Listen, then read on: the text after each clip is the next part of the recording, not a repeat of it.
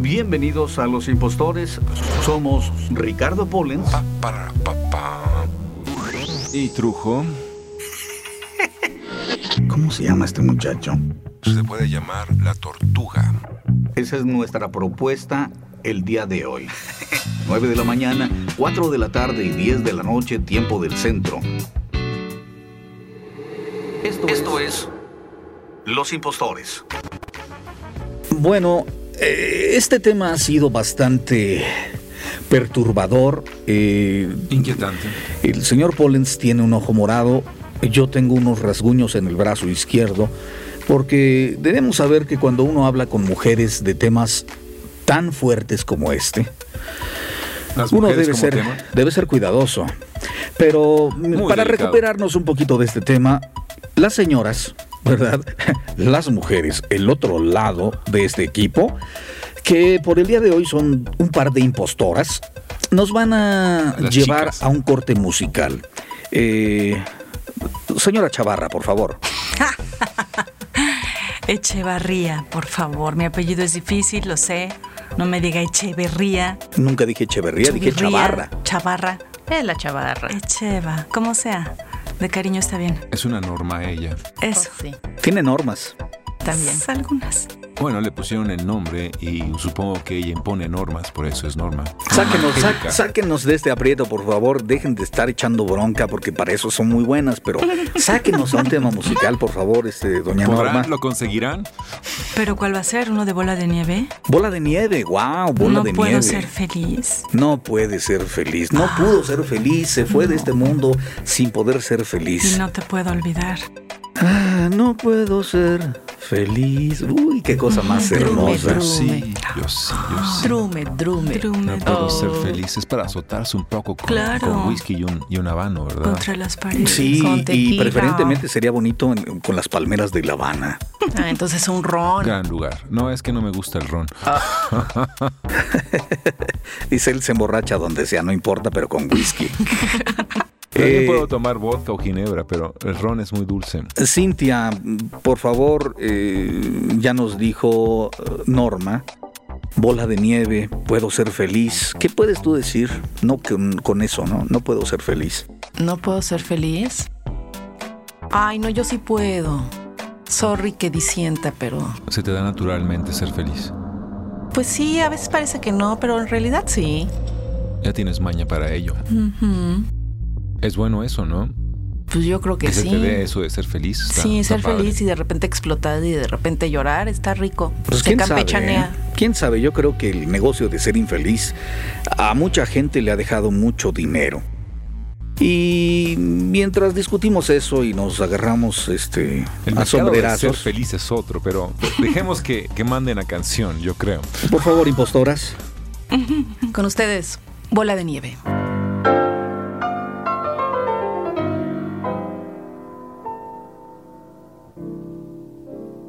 Puedo ser feliz.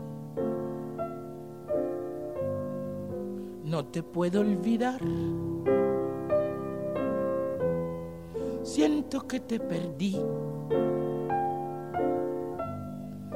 Y eso me hace pensar. He renunciado a ti. Ardiente de pasión no se puede tener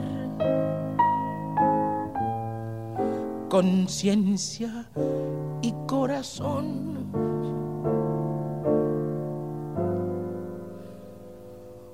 Hoy que ya nos separan la ley y la razón, si las almas hablaran en su conversación, las nuestras se dirían cosas de enamorados. No puedo ser feliz. No te puedo olvidar.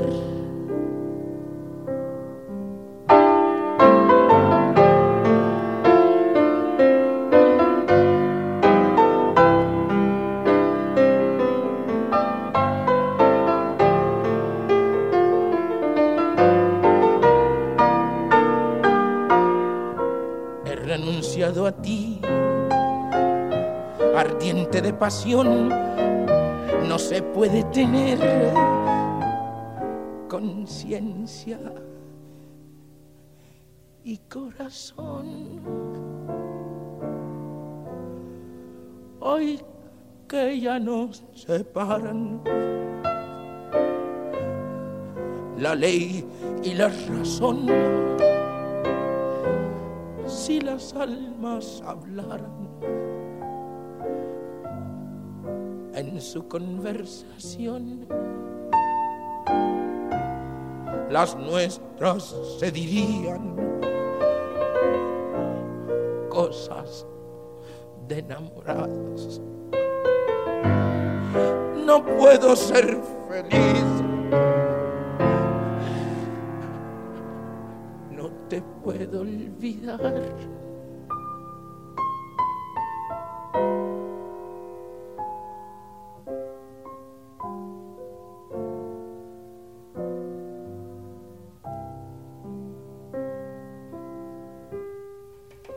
Nosotros somos los impostores y estamos acompañados en esta ocasión de impostoras.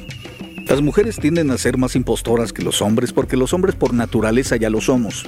La mujer tiene que vestirse, de, tiene que disfrazarse y muy a propósito... Tiene que eh, maquillarse.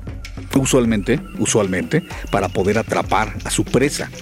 Tenemos aquí a Norma, Angélica. no, eh, el nombre completo es, impostora. Norma Angélica Echevarría. Román. Es que ella es angelical, por eso. Eso, Norma Angélica. Echevarría Román, nombre artístico. Norma Echevarría. ¿Usted qué es?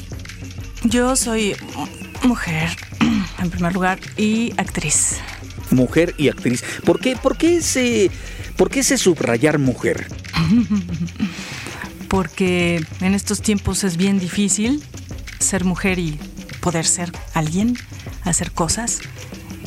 Entonces sí es importante subrayarlo. O sea, soy mujer, en primer lugar. Ok, ok, ok. Y antes de, de sumergirnos en esas aguas que son bastante eh, profundas y son problemáticas, como dirían eh, Troubled Waters, y donde vamos a necesitar un, un puente bastante sólido, vamos a la otra impostora, Otra que impostora, se sí. llama Cintia. Cintia Alfonso. Cintia. Cintia Alfonso. Tiene un nombre centellante ella. Sí, es un nombre interesante. Alfonso Lugo. Cintia Alfonso Lugo, un nombre artístico. Cintia Alfonso. ¿Y tú eres? ¿A qué te dedicas? Yo también soy actriz y por supuesto que también soy mujer y soy mamá y soy hija y soy, bueno, ya no soy hija, pero lo fui mucho tiempo. ¿No eres hija? Ya no, ya no tengo mamá. Bueno, pero sigue siendo hija de una madre ausente eh, que tuve el honor, tu- tuve el honor de conocer. Una mujer que por encima de las cosas podía verdaderamente gritar al viento que era una mujer, Oh, sí. de una leona. Beligerante, ¿Era como ella Leo y todo? solita. Pero ya que hicimos las presentaciones de rigor, yo eh, le pregunto, sí, porque bueno, no nos queda de otra, ¿no? Podemos yo ser impostores, pero pregunta tú. ¿Escuchan a Carly Simon? Es como Sí, es corny eh, nice. una, una cantante como mujer, ¿no? Sí. Podríamos pensar en otras cantantes que se afirman en su feminidad, pero es como Carly Simon. Correcto. Ella, adecuadamente, ¿no? Hay hasta películas sobre cómo es que uno, una más bien, no uno, resuelve la vida a partir de escuchar a Carly Simon. Tú no has oído a Carly Simon. Sí, por ¿verdad, supuesto. No, no, sí, sí. Lo que Hace pasa, es- cara de, lo no, que no, pasa es ¿por que yo no he Carly resuelto Simon? nunca mi vida pensando en Carly Simon. Bueno, yo, yo tampoco. Me gusta, pero No, Ah, ella no ha resuelto, no. Miente, miente. ustedes, ustedes, yo les pregunto mujeres, porque eh, lo que pasa es que hablar de la mujer desde el punto de vista del hombre podría ser muy, po- podría ser un truco. Parcial. Eh, ustedes, eh, ¿qué piensan? Primero, pregunto, ¿qué piensan del punto de vista del hombre respecto a ustedes? ¿Es justo? ¿Está equilibrado? ¿Es real? ¿O es solamente una ilusión? Bueno, para empezar, deberíamos partir de que de qué hombre lo está diciendo y qué es lo que está diciendo, porque también entre los hombres hay diferencias abismales. Hay hombres muy equilibrados y muy justos con su apreciación respecto a la mujer y hay otros que valen sorbete. Ya estamos en simposio, ¿te das cuenta? Los hombres generalmente somos eh, eh, eh, animales con, con cinco extremidades. Eso es lo que puede definir a un hombre. Bueno, dice, dice una, una regordeta cantante de boleros que somos ratas de dos patas. Ratas de dos patas, También, ¿no? Eh, Hay gente, a un, un conocido mío, Miguel Ventura, hizo una pieza con ratas en, en el MUAC, aquí. Hablando junto, de- Pensando de que las ratas comparten gran parte de nuestra información genética, pero Con los hombres. sí, yo o con las que- mujeres. Pues también con las Con el mujeres. ser humano. Con el Hay ser humano. ratezas, ¿te acuerdas de la rateza de Gunter Grass? Era un personaje de miedo. O con la mamá postiza de Coraline, ya fuiste a ver a la mamá postiza de Coraline, por ejemplo. No. Generalmente esas mujeres... Qué bueno que eres feminista. Deja hablar a las mujeres. Es que Te están pregunté enfrente una cosa de mí. y estás hablando de ya- Coraline. Ya, y ya no puedo más que Bu- empezar bueno. a lucirme, es algo natural.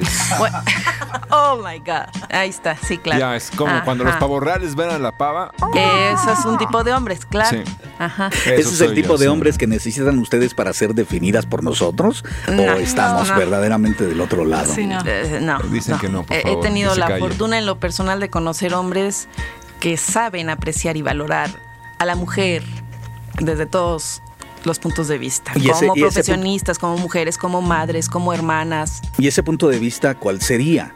O sea, porque, ok, ya, ya sabemos que- que has tenido la dicha, pero ¿cuál es ese hombre? ¿Qué- ¿Cuál es la característica de ese hombre? Y, y sobre todo, ¿cuál es el punto de vista que tú crees que debería ser el equilibrado? Porque igual, y tu punto de vista a mí no me lo parece. Muy relativo, sí, puede ser. ¿Cómo es? ¿Cómo es la mujer? ¿O cuál- cu- ¿Qué es lo que nosotros tendríamos que opinar de la mujer? ¿Y por qué no opinamos eso? Cuando hablamos de equilibrio, me parece que es el punto.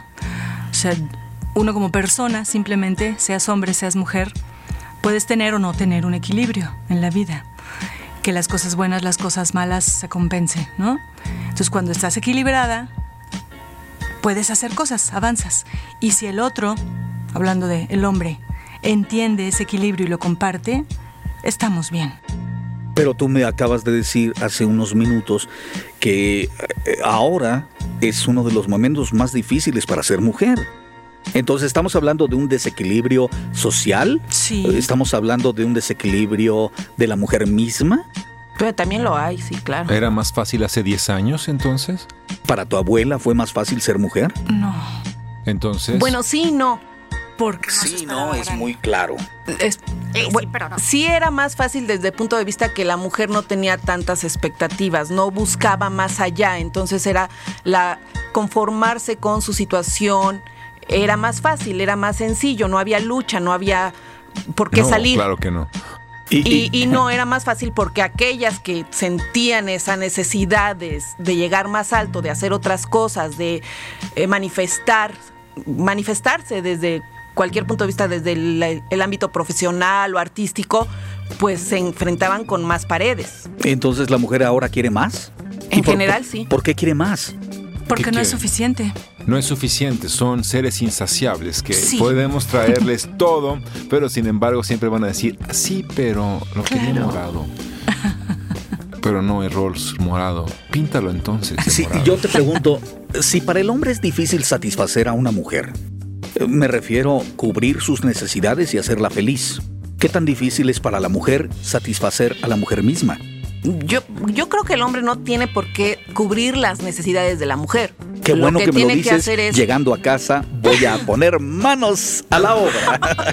Ah, no, es que es cierto, no, es responsabilidad, tampoco Wow. es responsabilidad del hombre. En todo caso, la responsabilidad del hombre es permitirle explayarse y ser ella. Y Pero ¿por qué, por, por qué debo yo permitirle a la mujer algo? ¿No, ¿No se supone que somos dos seres individuales e independientes? ¿Por qué yo debo permitírselo como si fuera su dueño? Pregúntale a Bester bien- si le bien, permiten no, o no bien le permiten. planteado, bien Ella hace planteado. las cosas. digo permitírsele por, de- porque ya por naturaleza el hombre prefiere no dar permiso. Y cuando la mujer tiene que decir, no te tengo que pedir permiso, empieza el problema.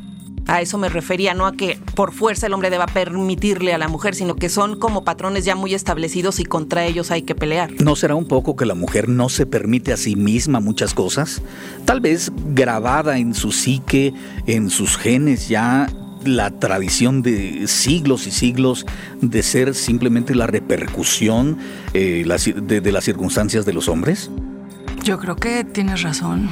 O sea, son cosas que pesan mucho, que no, no es fácil decir, ah, bueno, es que yo voy a hacer así y así, mi vida, porque tienes atrás toda la historia de la humanidad, simplemente. Toda la historia de la humanidad. Bueno, ¿por qué no empezamos con la historia familiar antes de irnos con, Oh, con. Abraham y el diluvio y, y todo lo demás, ¿no? Sí, porque eh, bueno, la verdad es que es, es- es impresionante como yo veo hoy en día, veo mujeres con una enorme fuerza y con una... eh, yo lo veo eh, desde las hijas, las sobrinas, eh, mis amigas, eh, mis, mis parejas, eh, siempre he tendido a buscar una mujer con características particulares. Y me gusta juntarme, eh, te, lo digo, si, si mi hija, por ejemplo, fuera una mujer eh, endeble y suave y torpe, me caería muy mal como persona. Afortunadamente mi hija me cae muy bien.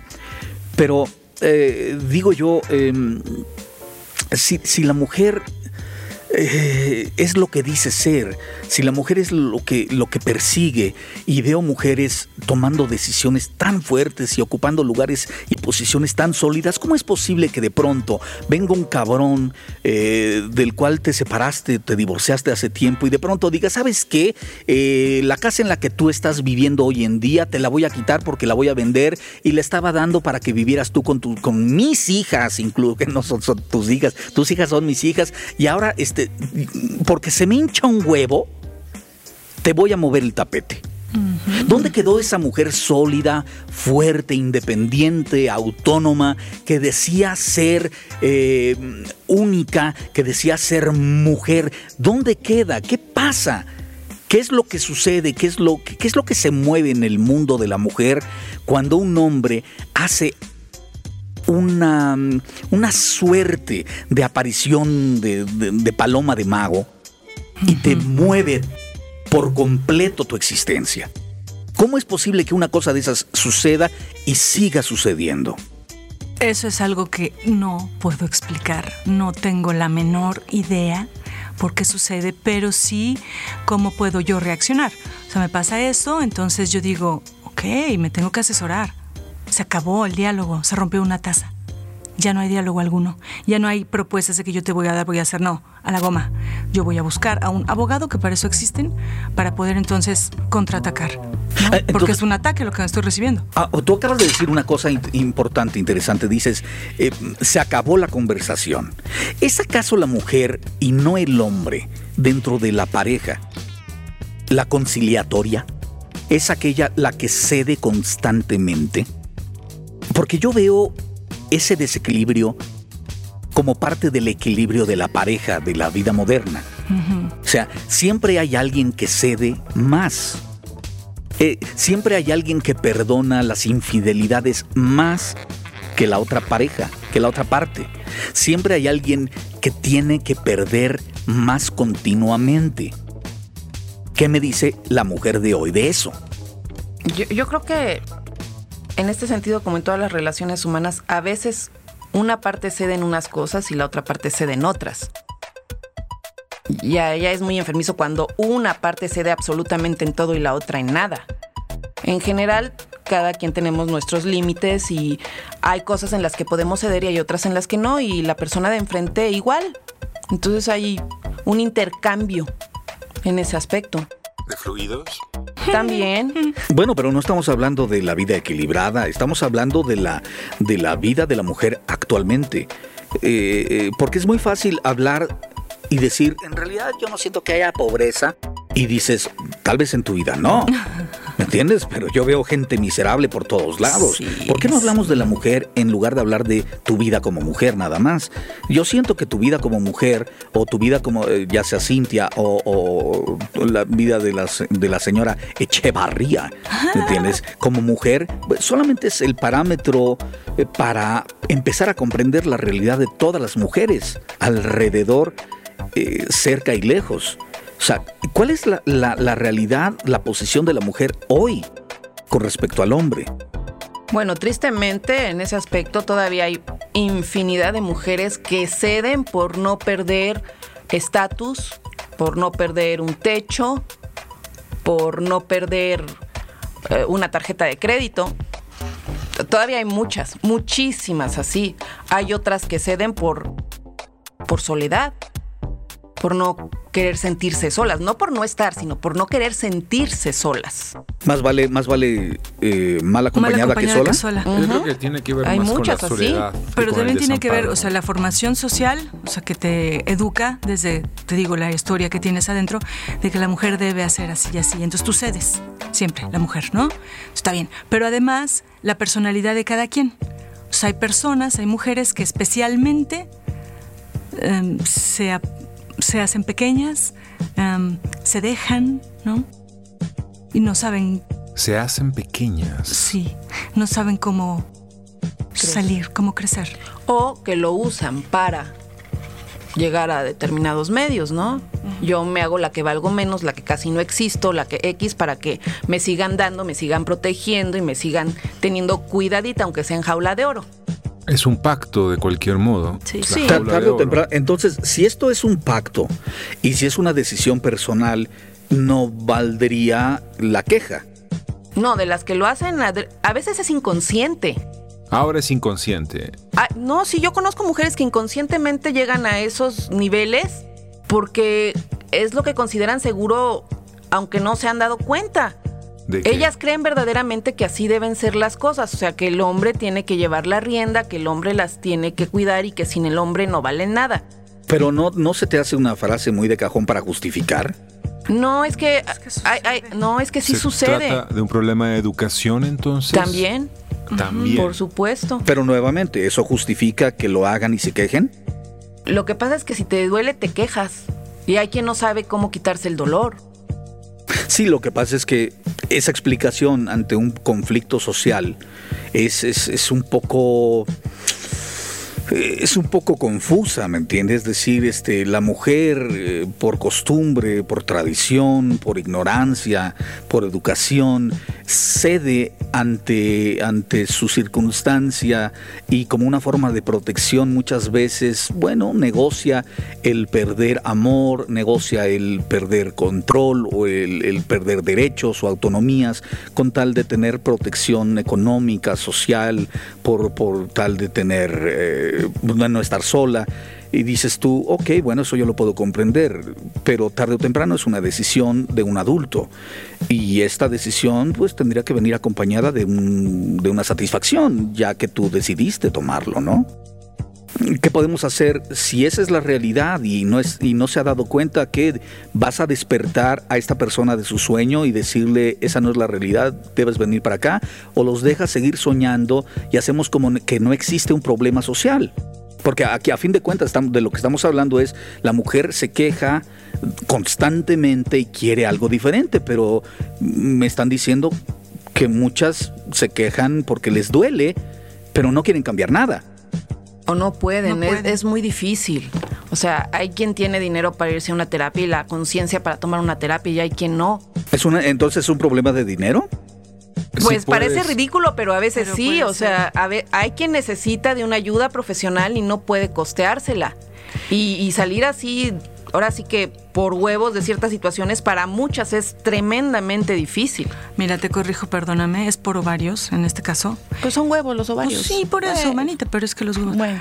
Entonces, eh, lo que pasa es que Sí, fue una especificación plática con una, feminista. con una amistad, eso también, aunque no vayas a terapia porque es una la nota, ¿no? Sí. Con una amistad, eso también, pero tiene que llegar a un punto límite que haga que te despiertes, que te sacuda, que te saque del cajón para que tomes una decisión, solamente. ¿Y qué es lo que tendría que pasar para que la mujer mexicana actual eh, o ya despertó o ya sucedió? Yo me pregunto, yo, yo como un hombre ignorante, eh, muy simpatizante eh, con los movimientos feministas, pero yo pregunto, yo no, no, no soy más que eso, más que un hombre.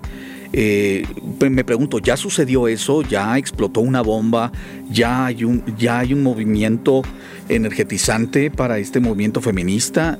¿Qué está pasando en, en la vida de la mujer hoy? ¿Qué pasa en la vida de ustedes? Porque estamos generalizando sobre... Hay tantas mujeres, hay mujeres que no tienen dinero para terapia, pero tampoco tienen dinero para ver dónde van a dormir esa noche y pueden tener uno o dos niños en ese momento. Son movidas o no movidas. Yo el día, el día de ayer, Ricardo, el día de ayer a eso de las ah, 7 de la noche, algo así, venía yo por la calzada de Tlalpan, eh, a la altura de Xola. Y me llama mucho la atención porque uno de los síntomas de mi ciudad es ver la prostitución, eh, cómo, cómo, cómo, cómo, cómo salen las hormigas, ¿me entiendes? Cómo salen por las calles y ves cada vez más prostitutas y ves muchachas más jóvenes salir más temprano. Mientras más crítica es la situación, las prostitutas, las muchachas que tienen que ir a prostituirse para poder llevar a sus casas el alimento, llevar dinero, como una decisión personal, porque es muy fácil calificarlas de putas, pero es muy difícil tomar la decisión para muchas de ellas, ¿me entiendes? Y salir en las noches de una forma anónima, ok, pero ahora tienen que salir a las 3, 4 de la tarde, a plena luz del día, donde las ven los vecinos, donde las ven las amigas, los amigos, donde la ve su sociedad, tener que vender su cuerpo. Había muchachas mm, de 15, 14 años en un país donde la prostitución es algo ilegal y están, y están al mismo tiempo protegidas por patrullas. ¿Para qué? Pues para que se caigan con la lanita y son una suerte nueva de gigolos, los policías que las explotan y las utilizan también. La palabra es padrote. Los gigolos son los que viven de, mujeres con medios. también hay gigolos. Sí, pero son más bien bueno, sí. Ok, ok. Pero sí, pues, pues, pues, ellos viven también de los medios de estas mujeres. Eh, ok. Padrotes. ¿Cómo se dice en italiano padrote? Padrone, no. Padrone, perdone, disculpe. Pero me refería a esto. Este, Proxenetini. Eh, ¿Cómo es posible? ¿Cómo es posible? Cuando estamos hablando, eh, ellas son mujeres también. Sí. Y dices tú, bueno, ¿qué es lo que siente la mujer hoy? Que como, como una forma de autonomía y de independencia económica tienen que tomar decisiones tan cabronas como esas. O sea, ¿qué piensan las mujeres mismas de ello? ¿Cómo comparas una mujer que acepta su tristeza con tal de no estar sola o de que, de que haya alimento en la casa con una mujer que para llevar el pan a su familia tiene que vender su cuerpo? Es, es lo mismo, es diferente, hay equilibrio en uno, en el otro no. ¿Qué pasa en, la mente de la mujer hoy? Pues lo que pasa es que ambas situaciones son muy tristes. Claro, te, da más lástima la prostituta prostituta porque le cuesta más trabajo, ¿no? Y gana menos dinero. Pero aquí yo, yo le diría a la prostituta que es muy valiente. Sí. Porque estás contra salir, vestirte, prostituirte, los policías, todo este rollo para obtener el dinero. El desgraciado que no se quiere poner el Exacto, entonces sí se necesita mucho valor. Sí.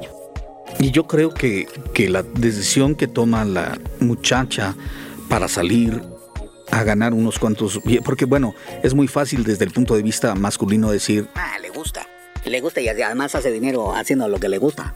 Y dices tú, yo no creo que sea una decisión, primero, positiva y sonriente. Yo creo que es una decisión muy seria, muy fuerte y como dices tú, muy valiente en el sentido de, de lanzarse al vacío con tal de sacar adelante a sí misma y tal vez a sus hijos, tal vez a su familia, a sus padres, no lo sabemos, su prole.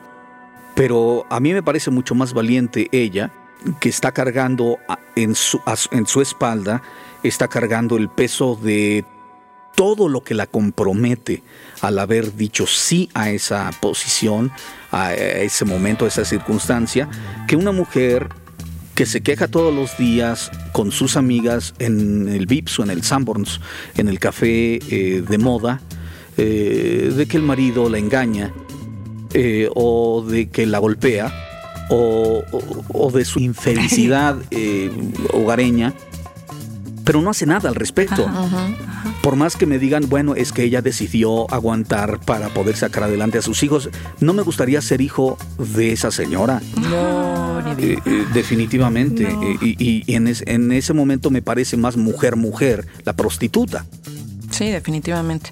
Pero también es muy triste que te das cuenta que finalmente para muchas mujeres la única moneda es su cuerpo, que no tienen más opciones.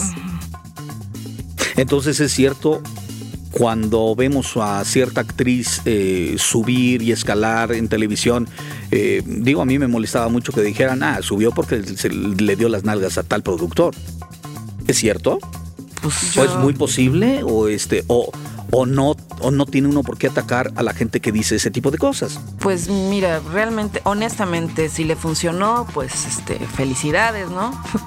Qué lástima que eso haya sido lo único que podía dar a cambio, ¿verdad? Pero No, pero no me, no me refiero al caso específico de una o de otra. Estoy hablando de la expresión que yo siempre ataqué, tratando de ser feminista, diciendo no seas cabrón, o sea, no todo el mundo tiene que dar las nalgas. Ah, no, pues no, no todo el pero mundo tiene que tú me dar estás diciendo que muchísimas mujeres lo único que tienen es su cuerpo. Sí. Sí. Entonces digo yo, ah, pues entonces la expresión Por lo aplica, menos ante aplica sus en propios muchos ojos. casos, ¿no? Sí, sí se Sí. aplica, sí se aplica en muchos casos. supuesto. A lo mejor hay unos que no, que hay un talentito ahí que había parte, pero en general yo creo que es correcto, aunque sea horrible. Que Bueno, por su pero tenemos cuerpo a Madonna. llegó. que Mado- Mad- usa su cuerpo de una manera, digamos que mucho más exponencial y que tiene dominado al mundo a partir de ello, ¿no? Ella usa y come y desayuna, come y cena hombres, mujeres, lo que sea ya. Come, sí. Será. come. Sí, simplemente dice como, hey, Madonna y ya tiembla, ¿no? Pues yo no sé, ten miedo, ten Sí, mucho se da miedo. gusto. pues. Pues yo, a, a usted- ¿Ustedes qué piensan de una mujer así? Eh, no digamos de Madonna, de una mujer que es conocida porque está cabrona. Y, y disculpen a aquellas que- personas que nos estén escuchando y digan, ay, qué palabrotas. No, es que en realidad yo siento que hay personas que no son más que eso. Son, son figuras eh, eh, verdaderamente monstruosas y de dar miedo, atemorizantes. Son cabronas. Una Madonna, por ejemplo, o muchas otras mujeres que comen hombres. Discúlpanos, Madonna, no, no lo dice. Sí, No yo sé que hablas muy bien el español y te molestó, pero cabrona is good. Cabrona is good. Entonces, ¿qué opinan ustedes de este tipo de mujer cabrona que, que come hombres y los usa de la misma forma que los hombres que son unos jodidos usan a las mujeres? ¿Está bien? Son como los, este, como los superhéroes o los, ¿cómo les dicen? Los, los cuidadores estos, los... Los que cuidan no son superhéroes. No, ¿sí? no, los, guardianes. como los guardianes estos este, que salen a las calles a, a matar este, criminales porque los superhéroes. Ah, policías... vigilantes. Los vigilantes. Este, eh, ¿Ustedes verían a este tipo de mujeres como las vigilantes de las mujeres? O es que es parte de la no, yo naturaleza en lo humana. personal no, porque para empezar no es una posición que a mí me agradaría tomar, entonces por lo Ah, tanto para mí no no significa. Madonna. No. No, Madonna sí es feliz así, bien por ella, o sea. Trabajo Pero que le no la, no la considero mi heroína, ah, la heroína del, del género femenino, porque en ella Hace nos lo vengamos de los, los hombres. No, no, No, yo francamente no. tampoco, yo tampoco. Björk la tuvo más fácil, por ejemplo, ¿no? Ah, bueno. Sus papás Pero- eran. eran Pero de- ustedes no lo, com- no, lo, no lo ven como un ejemplo a seguir. No. Usó al mundo que la quería usar para crecer y convertirse. en Bueno, lo pero que no, lo, pero no la quieren así. Sí, o sea, Nosotros, bien por ella. pues, si tú por ejemplo eres Pues sí, hiperfan de no ella, ¿no? Tenemos No. cuatro Sí, minutos para, fan de para Madonna. salvar al mundo, Madonna, ¿no? Es- Es Sí. que quiere ser usado ¿Quieres por Madonna, Madonna. yo quiero con Madonna. pero no te pareces al modelo brasileño. Exacto. No, cumplen tengo- los requisitos. No, no tengo como, como el requisito. Por una Ajá. parte, tengo una conversación que diría Madonna, ay Dios mío, mira la conversación Bueno. de este hombre. Bueno, si Madonna no es el tipo de vigilante que ustedes querrían, ¿cuál vendría a ser el modelo para ustedes Justiciera de la mujer que podrían querer seguir en un momento dado? Por ejemplo. El Bester Gordillo, como. Bueno, sí, Garfield también nada es- más me gusta en Sí. caricaturas. Ella también come hombres, come políticos, los usa, María Félix. tiene poder, tiene No, control. bueno, yo admiré mucho tiempo a Rosario Ibarra de Piedra. Una La sigo admirando, mujer, pues a la duda. señora es una gran mujer. por toda su trayectoria. Pero, pero noto alguna 68. duda. Luchadora social y política, ¿no? Sí, luchadora social. Pero tu voz me dijo algo, algo que no satisface por completo. Tú dijiste, yo la hace, Ya, me- pero, que- pero ahora ya no sientes lo mismo. Es ¿Por que, qué? te voy a explicar, lo que pasa es que ya no está figurando ella, pues. O sea, como que se acabó su periodo, como dirían la presidencial, Su hizo parque su político. parque político porque como que ya no hay material. Pero desde luego, si ella va a algún lugar y todo, claro que iría, claro que la escucharía. Para mí es una gran mujer. Ella es una gran mujer. ¿Qué elementos tiene que te hacen pensar que es la mujer que sirve para ti como un ejemplo?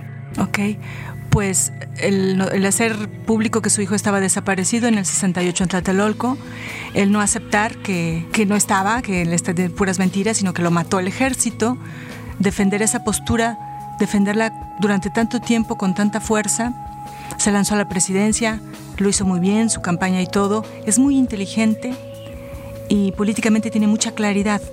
Y es, es extraño porque es una mujer que surge de un movimiento en donde ella sale como víctima, surge como víctima de un hijo desaparecido, pero comienza a tomar fuerza. O sea, si no hubiera pasado lo de su hijo, Rosario No hubiera sido nadie. ¿Sería una mujer más? Una mujer X.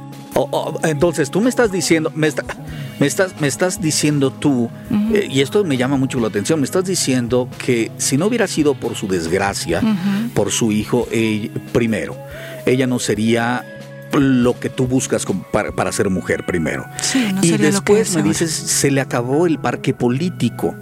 Eh, Y, eh, o sea, ya no, te, ya no teniendo esa figura, ya no teniendo esa figura política, ya no estando eh, en los periódicos, ya no estando en pantalla, Ujú.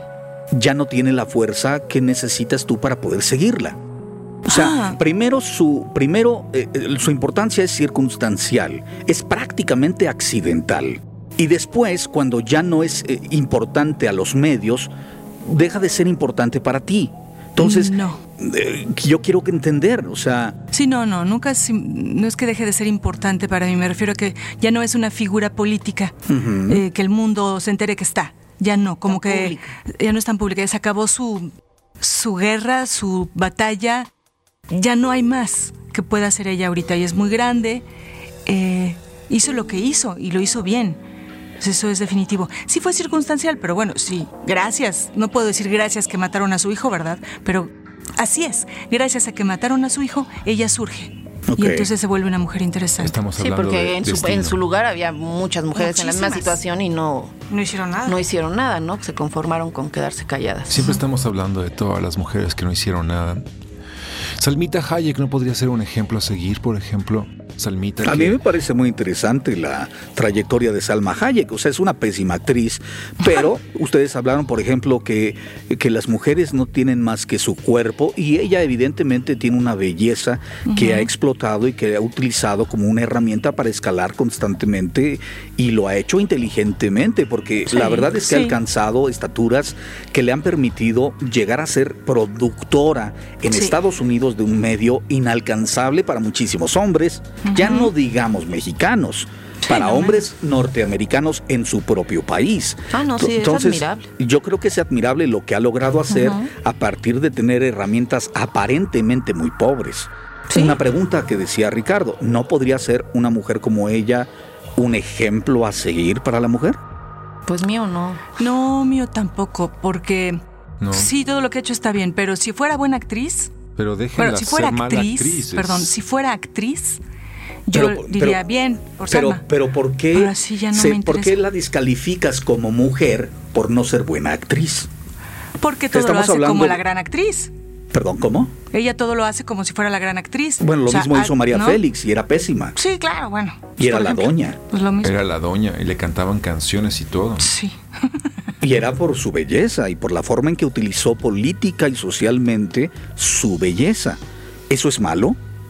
O sea, se No. descalifica a una persona no, por... pero no por eso lo vamos No, a hacer un no, es club que de fans. No estamos descalificando, simplemente no es lo que quisiéramos llegar a ser o lo que quisiéramos lograr en, desde ese punto de vista. O sea, Pero, es- dices que bueno, como digo, solas- igual que con Madonna, te funciona. Pero, pero ¿por qué personalizan inmediatamente en la vida de ustedes dos cuando estamos hablando de la mujer? Porque tú no estás preguntando a nosotros. No, yo no conozco la opinión de todas las mujeres. Yo tampoco. Yo tengo Pero mi punto de vista muy sí personal. conocen, Pero pueden tener la idea de, de si, Bueno, por de, ejemplo, la, una de la mujer- gran mayoría de mujeres que conozco, eh, piensan muy parecido a mí.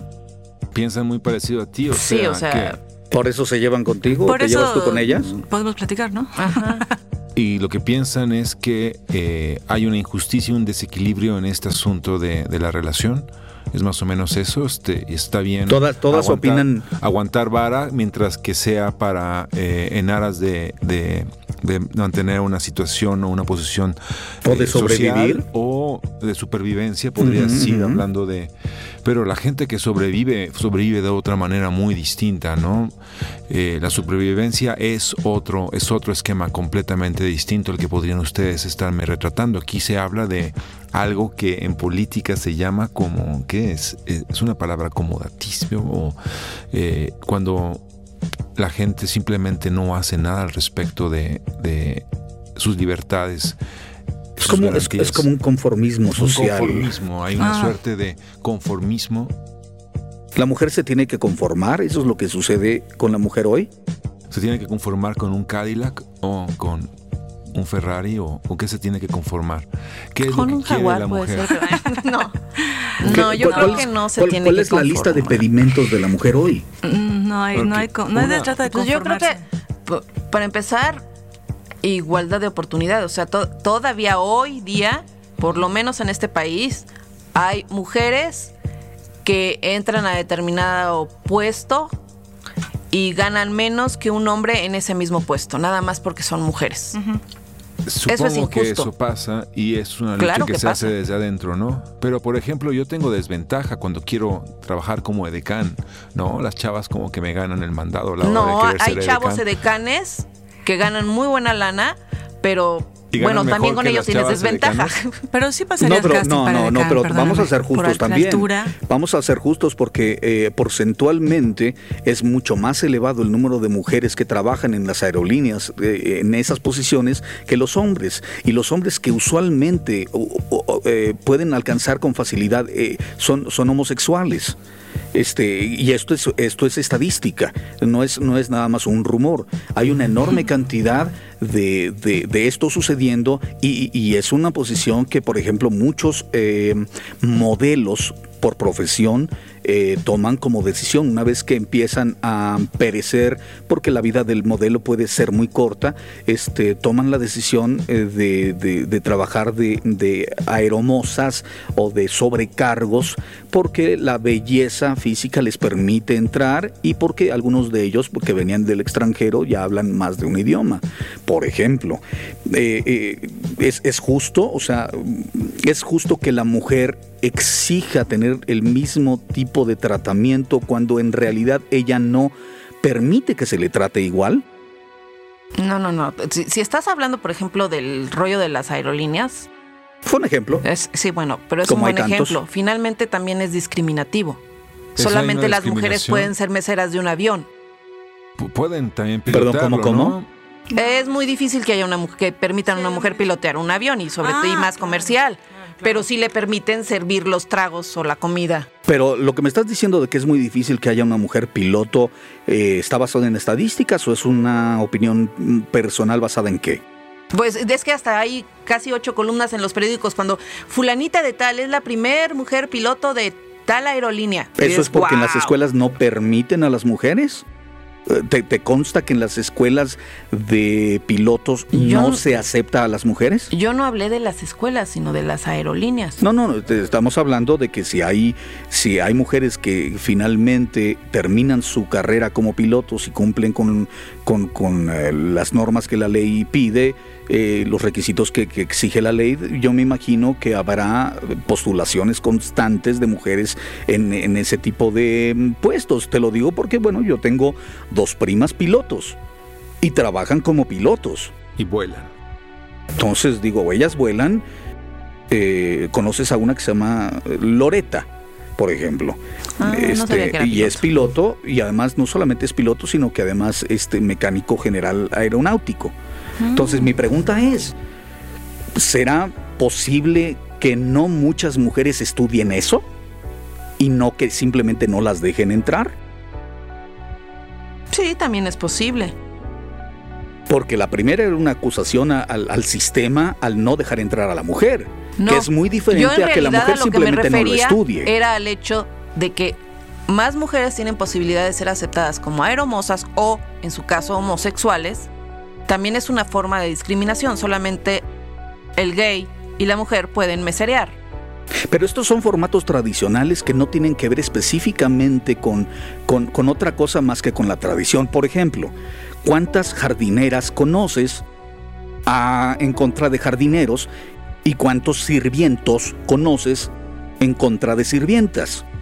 O mujeres que policías. son posiciones que usualmente por tradición se han manejado, aunque ambas trabajan de servicio este, eh, doméstico.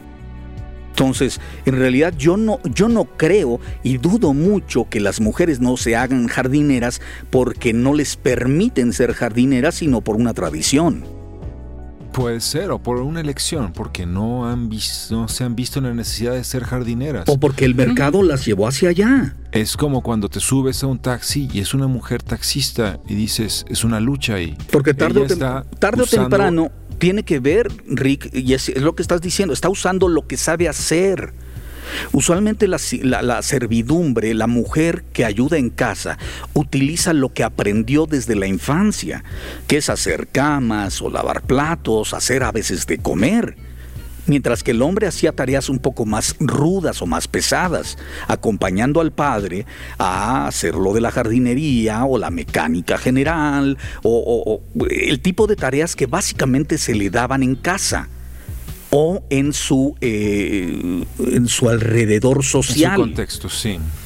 ¿Entiendes? Más que una discriminación per se. Yo no tenía hermanas, nosotros teníamos que lavar los platos, cinco Ah, hermanos.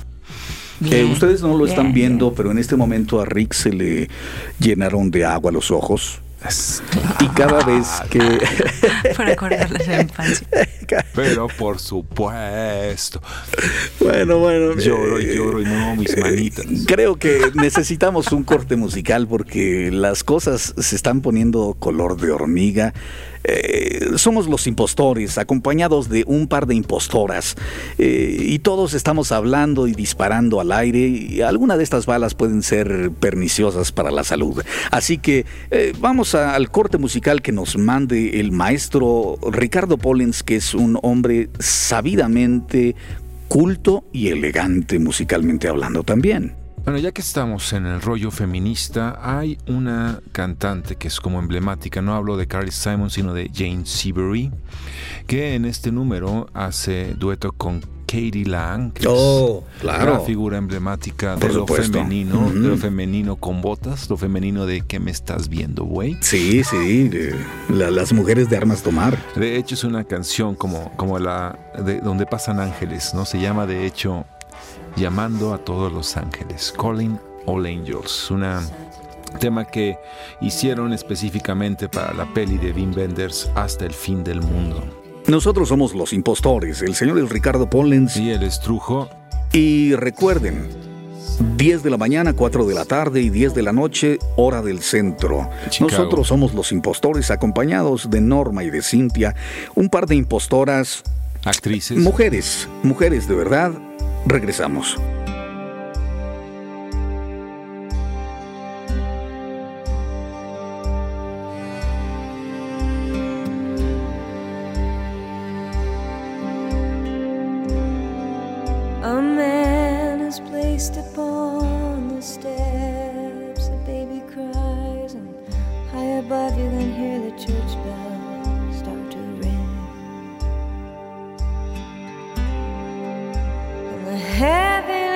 the heaviness of it settles in. Somewhere you can hear your sing.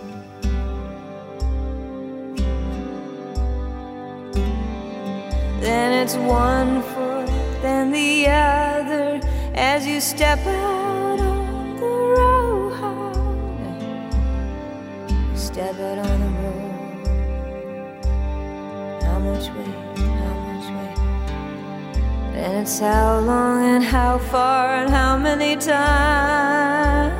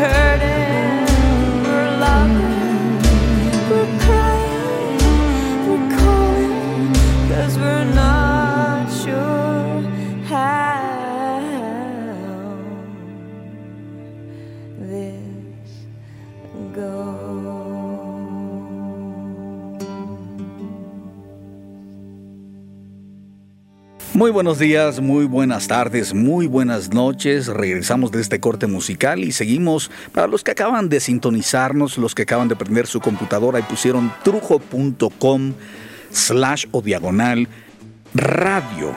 Radio. Están escuchando Los Impostores con, Los impostores. con el señor Ricardo Pollens Y el señor Trujo. Y nuestras invitadas del día de hoy que son dos impostoras, dos guerrilleras, dos mujeres, dos actrices, dos intelectuales en su forma, en su momento y a su, a su modo muy particular que son eh, la Echevarría, que La es, Norma. que es la norma del programa el día de hoy y que es ah, la Cintia. Sí, que Que es vendría a ser. Que es ella. centellante, es que es como una suerte de. Mira, no quería llegar a este, a este tema, pero me obligaron porque, mira, yo venía de muy buen humor, eh, hicimos un corte mientras la música y de pronto dijeron la monita. Y yo dije, puta madre. Pues Cintia es la monita de la conversación. Y, y, y, y Polen se queda como, ¿ah? ¿Qué? Manda. No, no, ¿Qué es la yo, monita? yo- yo me quedé más bien con, con tu manera de expresarte al aire. Digo, wow, ok, ya estamos. Sí, estamos, estamos en internet, gracias al cielo. Por eso eh, Trujo Radio no es radio. eh, eso es más bien un capricho y es un lugar donde puedes decir lo que quieres decir y cómo quieres decirlo, mientras no ofendas a los demás. Y yo creo que puta madre es una expresión natural como un eructo. eh, que no debe ofender a nadie. Si alguien se siente ofendido, le ofrezco, me da igual. Tiene que ver con, con nuestros antecedentes pi. babilónicos, ¿no? Con, con, con, la, con la puta de Babilonia, de algún modo. Es como la madre de todos nosotros. No lo dije yo, lo dijo Octavio Paz. Los españoles y los mexicanos tenemos diferencias básicas. Eh, lo explicamos a partir de un verbo, que es el verbo chingar. Los españoles son unos hijos de puta y los mexicanos hijos de la Ellos chingada. lo explican con el verbo joder, ¿no? Creo. Bueno, todo lo explican con joder. Y hay cosas que se pueden explicar, menos que la mujer defienda su derecho a ver telenovelas. Ah, ven telenovelas. Y ahí nuevamente digo, puta madre. O sea, la monita es una boxeadora. La monita es una boxeadora. Es una boxeadora, déjame decirte, yo sé que tú no lo sabes, pero la monita es una boxeadora que vive en una vecindad. Eh, y lo simpático es que esta muchacha seguramente nunca ha pisado una vecindad, más que la del foro o la que armaron para que ella sea la monita, que es una boxeadora, que viene a ser un poquito la misma suerte que Talía cuando exploró María Mercedes. Es la misma desgraciada historia de la mujer, de la jovencita pobre que vende periódicos o vende chicles o hace tamales, en este caso es boxeadora, Pero que está lía. eh, Oh. pero, que es, pero, pero que es una belleza para el ojo del consumidor, ¿verdad? Y que la- y es para identificar al personaje con la gente más jodida del pueblo, que va a decir, ay, mira la monita, o ay, mira María Mercedes, o ay, mira Chonchita la Ponchona, el, personaje que sea para que se identifique y entonces te enamores de la posibilidad de que esta niña que es muy linda, pero es muy pobre, y usualmente si ya hablas con ella fuera del foro te das cuenta que es muy ignorante, eh, se enamora de un hombre rico. Y ahí la telenovela empieza en su trama a hacer suertes interesantes y trucos maravillosos para poder convencer al pueblo de que es posible, uno, ganar la lotería. Por tal debes comprar boleto. Y dos, es posible que alguien muy jodido y sin suerte y sin esperanza en la vida se pueda enamorar de un hombre rico que te saque de la pobreza, de lo mismo que estábamos hablando hace rato. ¿Me entiendes? De utilizar tu belleza para poder ser rescatada por este hombre maravilloso y es multimillonario y sacarte de tu jodida realidad.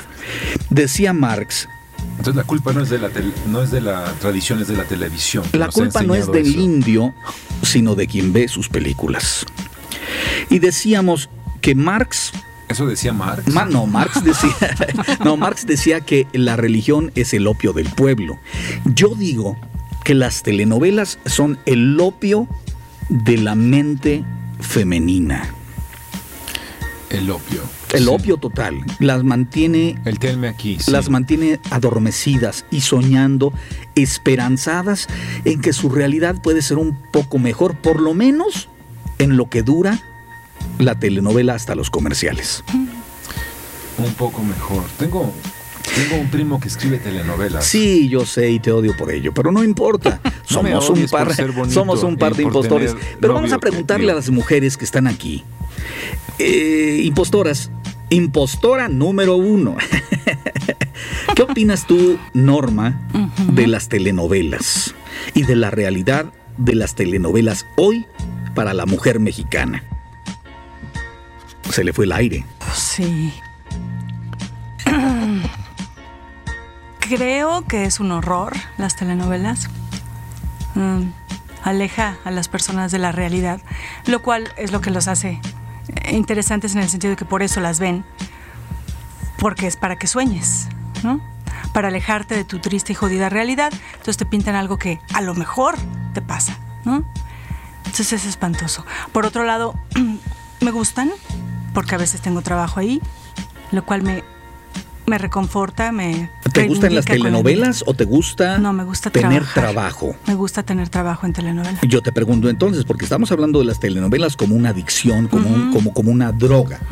En, eh, cuando hablas del medio de trabajo, ¿te daría igual trabajar en un documental que en una telenovela? ¿Te daría igual que te ofrecieran una obra de teatro interesante que una telenovela?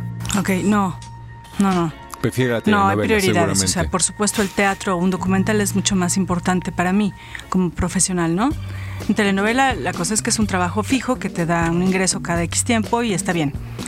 Y por otro lado, la telenovela, a mí como actriz, lo que me ha hecho mm, tener es la posibilidad de enriquecer, de enriquecer un personaje, de hacerlo más humano, de desacartonarlo, porque te lo dan así, como cartón, y es encontrarle las cosas buenas y malas del personaje, entonces lo haces más interesante, lo entiendes y lo transmites, que es lo más em, padre, es lo más rico. ¿Y los demás actores no hacen lo mismo que tú?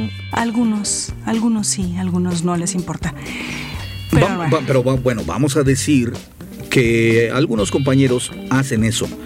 Tratan de hacer su mejor esfuerzo, su mejor trabajo Sí. actoral. Eso hace que las novelas, las telenovelas mexicanas en México para la mujer del día de hoy sean buenas. No, no, yo creo que el producto ya está ahí, es así y es malo, ¿no? Digo, porque yo me imagino que debe haber narcotraficantes que verdaderamente le echan muchas ganas a su chamba. Pero por supuesto. ¿Verdad? Mira, son cosas muy pequeñas. ¿Qué te digo? Yo trabajé en una telenovela y de pronto en el mercado la señora que atiende el puesto de X cosa me dice, me identifica.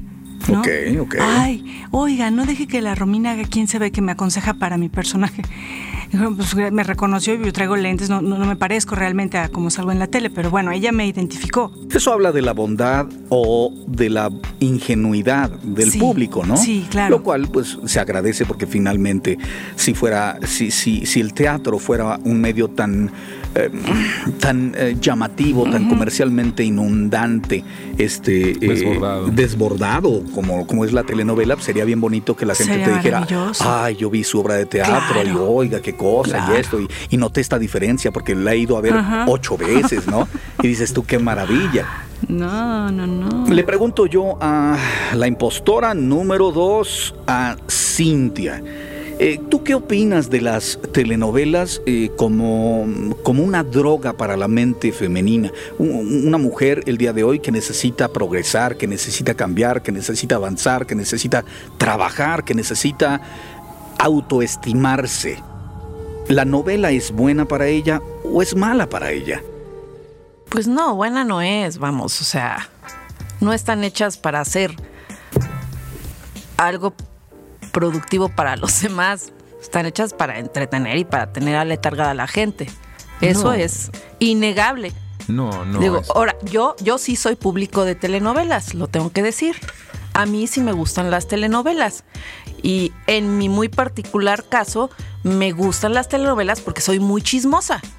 Por lo mismo que me gustan cierto tipo de series. Me gusta saber qué pasa, qué va a pasar, cuál es el chisme.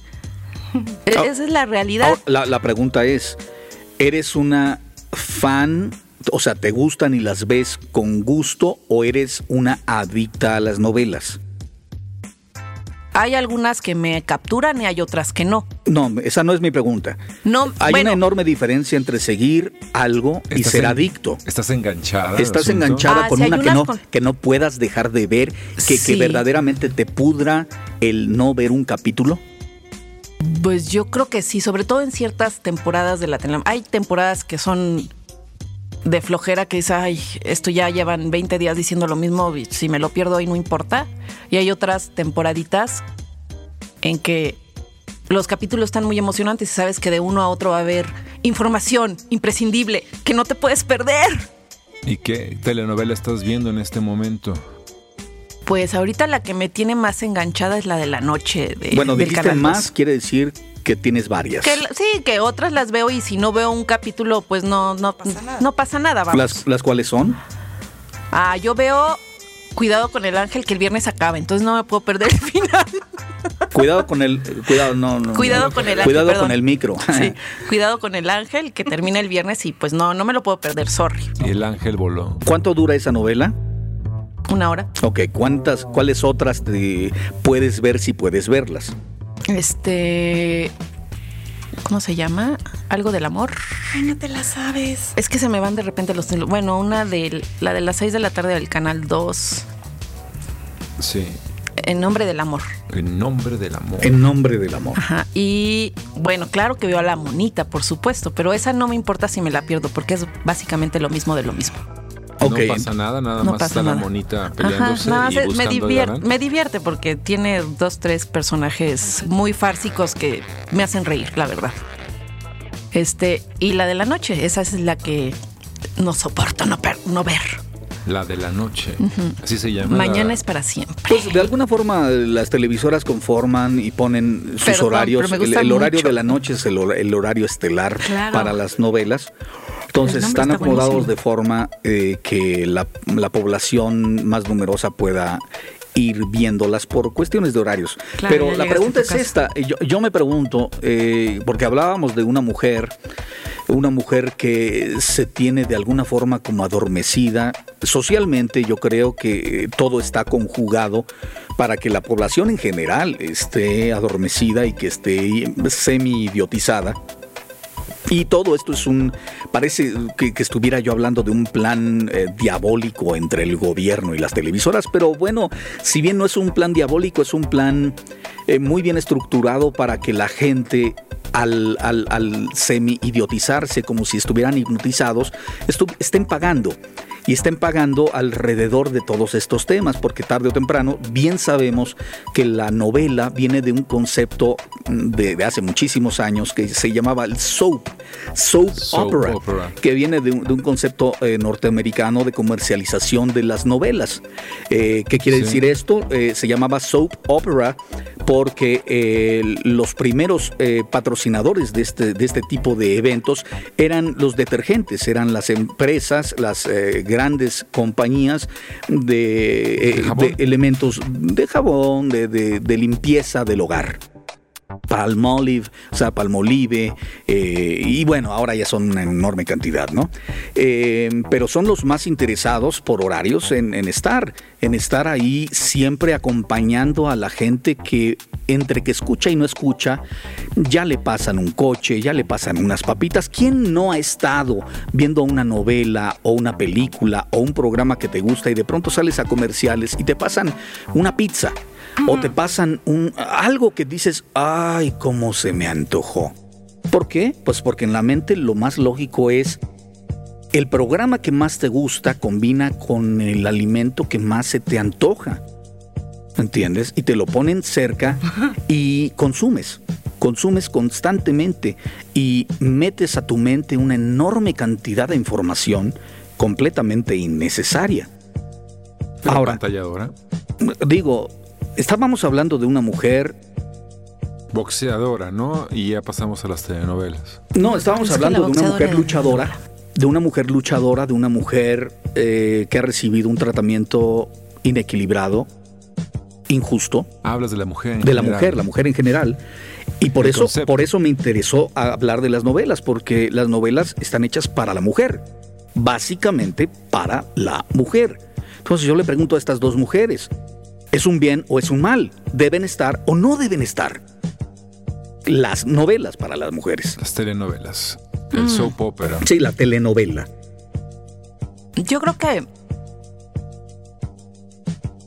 a lo mejor suena absurdo o ridículo, pero finalmente la telenovela, y precisamente por eso sí puede ser, creo yo, comparado con un, no- con un opio, este,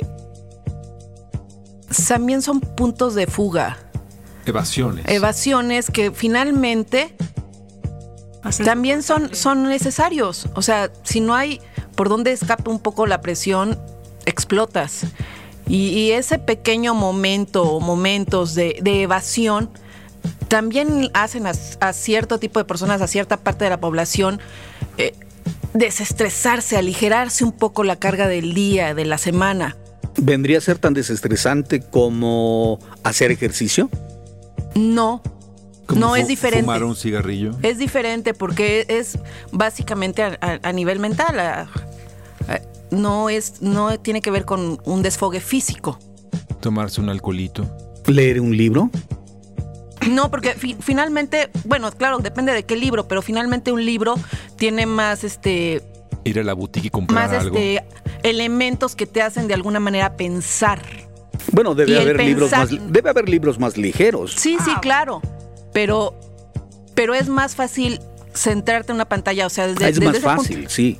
Desde ese punto de vista es más fácil, es más fácil evadir y dejarte ir un rato por, por esa pantalla y evitar pensar absolutamente en, to- en- en todo lo que te rodea. en Bueno, pero si, si somos tan permisivos con este tipo de elementos que son drogas para la mente, ¿por qué entonces somos tan delicados al decirles a los hijos que no fumen marihuana o que no hagan cierto tipo de cosas que nos parece que son nocivas cuando en realidad no, eso ya es irte a un extremo muy apabullante, o sea, no tiene nada que ver. Una cosa se va a irte un rato con algo que finalmente Es que en no- realidad es que, no eh, altera. eh, En, en el caso de la mayoría de las mujeres mexicanas, del ama de casa, no estamos hablando de un rato, estamos hablando de tres a cinco horas diarias frente a una pantalla. Sí, pero una gran cantidad de millones de mujeres de- del común denominador de la mujer mexicana, mientras está viendo la telenovela, en realidad está escuchando la telenovela, no la Porque está está viendo, no está sentada frente, es porque está haciendo muchas otras cosas a la vez. Sí, sí. Esa- exacto. Hemos Entonces la- no está parando su vida por ver la telenovela. No, Esa es la realidad. la integra. Su, Ajá. su- De una su vida ya está cómoda. detenida de por Que era sí. casi casi como escuchar las radionovelas antes.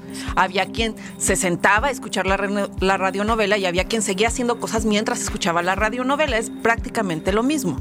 La Bueno, pero mayoría bueno, están pero- haciendo 20, están planchando, Pero- están lavando, están limpiando la cocina, están terminando la cena, doblando la ropa, mientras ¿Y tú ven, entre comillas, escuchan su la ¿Tú qué telenovela. tantas tareas haces mientras Ah, ves? yo no Pregunta soy el, Ricardo. eh, yo no soy el general de la mujer mexicana. No, bueno, pero es con la que estamos hablando. Ah, bueno, yo no, yo sí, yo sí me siento a verla. A veces, mientras la veo, estoy checando cosas en la computadora, haciendo cosas en la computadora. jugando eh, X. videojuegos? Jugando Nintendo. Y si no tengo nada que hacer, sí me, me siento a ver la telenovela. Ahora, eh, esa manía que tenemos de llevar esto al, territorio personal, porque nu- nuevamente la pregunta es, la pregunta es, ¿es nociva? Si estamos hablando de un producto eh, que está producido y está hecho específicamente para hacer a la gente adicta a él, la pregunta no es qué es lo que hacemos mientras nos drogamos con el opio, sino porque seguramente eh, ahí hay mil millones de respuestas. La pregunta es, ¿debe eso estar en las pantallas o te debería tener la población o debería tener la mujer de hoy una alternativa diferente, más creativa o más saludable que la telenovela? Bueno, es que sí hay alternativas. ¿Cuáles son esas alternativas? Está el Canal 11, está el Canal 22, son otras alternativas, está puedes TV UNAM, pero, que, pero cada quien decide que le funcione en, cada momento. No me estás contestando, pero... Esas, alterna- esas alternativas hay programas más, hay cosas en la televisión más educativos, más productivos, de De la información. Por eso nuevamente pregunto. Siempre puede apagarse el Y no me estoy refiriendo a programas de cable, porque el- la gran mayoría no tiene acceso a la televisión pagada. Sí, Estoy pero, hablando pero- de la pero- televisión pero le estamos dando mil vueltas sin responder. ¿Debe estar la telenovela? Sí. O sea, ¿es un mal, es un mal necesario? Sí, Ok, yo creo que no. yo sí. ¿No? Para mí deberían desaparecer las telenovelas. Estoy hablando de un ideal, por supuesto esto no va a suceder, pero sí debe haber alternativas como una lectura, como una buena película, como cosas que también te evaden de la realidad que estás viviendo, pero llevándote a un camino distinto de cultura o de educación, de alguna manera, ¿no? Las telenovelas, lo que pasa es que ha sido muy cómodo y muy práctico para el país tener a la gente así. Y la Es- gente también se acomoda y pues estamos bien, ¿no? Yo pienso que las telenovelas son una forma de industria para Sí, empezar. claro. Como, como puede haber sido Es un tráfico producto. de opio. Es un producto, Sí, por supuesto. es un Y es un producto que tiene una eficacia de una manera u otra. De hecho, antes, eh, en el pasado, en el Mesozoico tal vez, era algo que solo se podía ver durante las tardes. El descubrimiento de la telenovela de horario estelar fue algo que se dio en los 70s más o menos, en los que también podíamos sentar al pobre marido y a los hijos a ver la telenovela de Ernesto Alonso o de Valentín Pimson o de quien fuera. Sí, bueno, porque ese tar- horario, sí, sí. sí, porque tarde o temprano las productoras, ten- su tarea eh, eh, al, al- al meterse en el juego de los patrocinadores, tiene que encontrar una fórmula para atraer la atención de su público. Es un producto que es eficaz, además eh, eh, se hace en términos completamente industriales. La escritura de los guiones de telenovelas es industrial, no se buscan dos o tres vueltas, casi casi podría ser algo así como de, es que tú me has fallado y tú me contestas, ¿te ha fallado en qué? Es que yo, yo tenía esperanzas en ti, pero, pero es que el perro, el perro en verdad tiene el corazón de tu hijo. Se lo pusimos para que viviera tu hijo, ¿no? Y, pero eso es algo que, que, que, que es bueno y es malo. Es como los dulces en exceso o no exceso. La elección es de uno y luego podemos decir, nosotros tenemos que elegir por el resto de las personas lo que les es bueno para ellos o no. Claro, pero nuevamente también, pero también es muy injusto. ¿Qué Es es muy injusto injusto? porque tú estás diciendo es la elección de la gente cuando estás hablando de gente hipnotizada. Gente Entonces dices. ¿cómo puedes darle a la gente, o sea, puedes culparlos de que ellos están ahí porque ellos quieren, cuando, cuando has creado un- una, un- has creado una tradición, una fórmula para hipnotizarlos y tenerlos ahí sin que ellos quieran, pero ellos sienten que no tienen más alternativa, que es, que es lo que le pasa a la gente que fuma, que es lo que le pasa a la gente que consume una droga, que es la gente que toma mucho café, que es la que está tomando esa taza o ese cigarro, se lo está fumando sin preguntarse si realmente lo quiere, lo hace automáticamente. Como ¿Me los entiendes? niños que van a, a pedir su juguete a ciertas... eh, Claro, como los niños que piden de hamburguesas. que los, los niños que piden un dulce cuando huele a dulce. Los niños lo hacen automáticamente, no se están cuestionando si el dulce les es saludable o no. Si les va a picar los dientes o no, ellos, ellos quieren dulce porque la industria ha creado una necesidad imperiosa de obtener ese producto. Entonces, a lo que yo me refiero, tarde o Seguimos con el temprano, producto, ¿no? El producto, por supuesto. Yo recuerdo, yo recuerdo hace muchos años, porque yo también soy actor y he sido actor de telenovela, y siempre me llamó mucho la atención. Yo tuve la suerte de haber trabajado con gente muy, muy interesante en varias novelas y estuve, recuerdo, para este caso, en la producción de Carla Estrada con una novela donde me dirigió un gran, un gran señor, el maestro Miguel Córcega. Y ah, el maestro Córcega eh, no le quedaba, él, Suspira. él- él trabajaba directamente, él trabajaba eh, bajo las instrucciones de Televisa en ese momento, que habían mandado la orden de que no había segundas tomas. ¿Qué quiere decir esto? Para la gente que no conoce esto, eh, cuando uno comete un error, se corta la escena y se vuelve a una toma nueva. ¿Qué quiere decir? Toma uno, toma dos, toma tres, de una escena hasta que queda bien. La orden de la administración fue para presionar y no perder tiempo, porque el tiempo es dinero, no hacer una segunda toma y si te equivocas en la escena, así se iba la escena con el error. Así que tú ibas a hacer el ridículo. Y esto era una forma de la empresa de presionar para estos actoreses, estos, ah, esta gente que juega a ser actor, eh, de que estudiaran y se aprendieran los, se los- libretos y, y- y- y hicieran un poquito el esfuerzo para, no estoy hablando de gente como nosotros que estudiamos y que tomamos muy en serio el, juego del actor, porque para mí es un juego en realidad, un juego maravilloso, pero para el que te tienes que entrenar duramente. Había gente que, que había llegado ahí por una casualidad, por su belleza o porque era un cantante que venía de otro país y le dieron una, le dieron una telenovela para ayudarlo a promover su propio disco y su imagen. Entonces, eh, este producto, este producto tiene una de de estas características, puede ser tomado a la ligera a nivel calidad.